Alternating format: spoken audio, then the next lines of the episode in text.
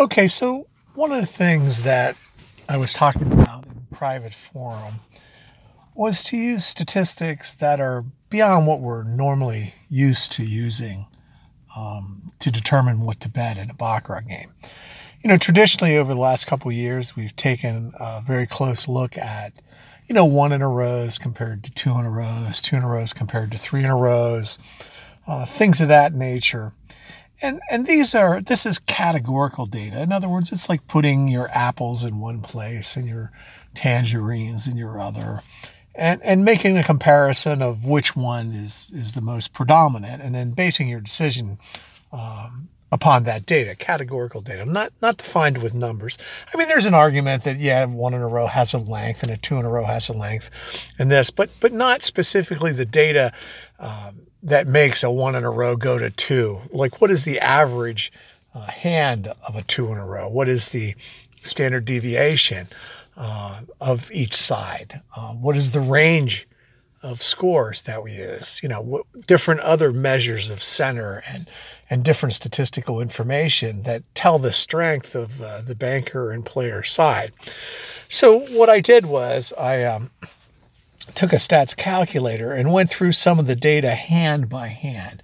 In other words, taking, for instance, a sample of six hands and then putting that information into a stats calculator and seeing if we, it can surmise what is probably the best bet based upon the data that we have at hand. Now, it's a jump, okay? You have to assume that that the uh, information that we're getting uh, may contain some sort of bias. And if it does contain a bias, then, you know, a stats calculator and analyzing statistics will certainly point that out uh, fairly uh, consistently and fairly quickly. Uh, I did keep it small, though, a small sample. And I actually, uh, I didn't really use a sample of the data. I just used a sample kind of a subset of a, of a population and called that the entire population. In other words, I just took six hands of data, the score of six hands, and then said, okay, based upon that data, what would be the best next bet, banker or player, based upon the strength of the side? And I used three statistics to make that determination. One of them was, of course, the average or the mean score of each side. Okay. Now, by itself, that's probably not a very significant statistic because it can fluctuate quite a bit. However, especially if the game is random, what I did consider was the range. Okay. So the range being were there scores from zero through nine? Or were there scores from zero through four, or four to eight, or two to six? What is the range of the scores that are that compose each side. And I think that's very important. The tighter and the higher. So in other words, obviously, if the range of scores is from 5 to 9, then that's certainly better than a range of scores from 0 to 4. Uh, use that to determine the strength of a side.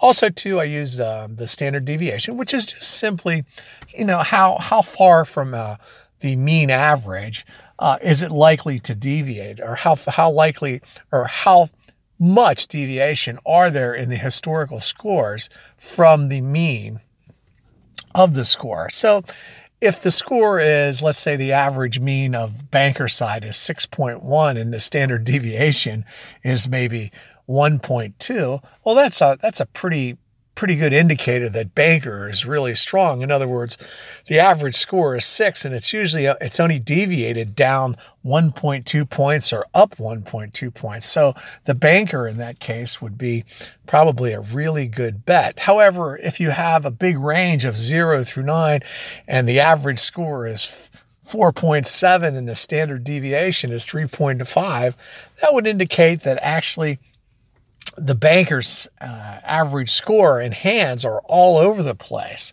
So this information, these these three or four more statistics, in conjunction with maybe using two in a rows and three in a rows and most common and least common, adds a lot more color and a lot more credibility to the decision you're going to make when you're deciding what to bet in a Baccarat game.